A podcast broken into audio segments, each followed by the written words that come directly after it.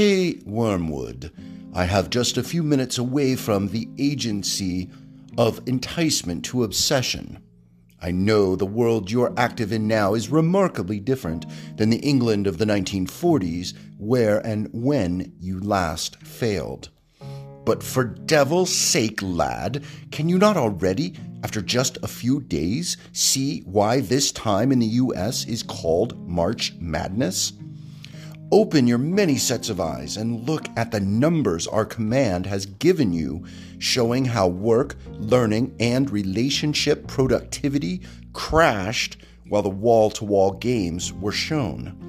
That set of data just shows how something as simple and eternally meaningless as an annual sporting event so completely takes millions away from doing what the enemy most wants his pathetic creatures to do connect, serve, and uh, love one another.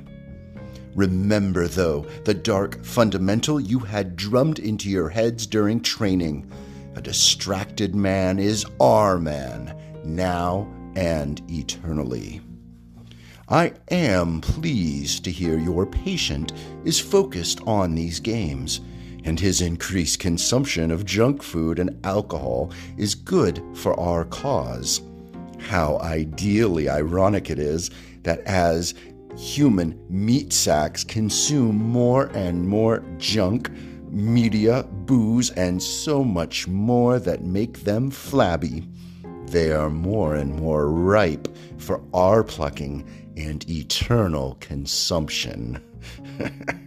oh, yummy. and wonderful news that your patient also has his smartphone in his hand as he watches the madness of March. Nudge him away from that distracting farm game where he's wasting time and only five or ten dollars a week. Our agency of enticement to obsession has perfected and deployed one of our greatest weapons yet online gambling. oh, yes. Since just 2018, 36 states have legalized sports gambling, and 24 of those states allow people like your patient to spend money betting online and through mobile apps. We continue to work diligently to expand to all 50 states the tentacles of temptation that entice the young and old alike to spend and often lose money right from their bank account or the lines of credit offered by another one of our inventions a bank that is too big to fail. Ah, your patient is too ignorant to succeed in the wagering game. Help him recall a pop up ad or one of the many roadside billboards with the name of a betting app. Whisper to him how it's just another game on his phone and that he'd be a fool to not use the free first bet he's heard about.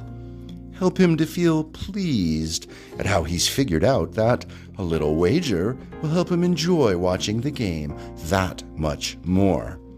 And when he loses, and he will,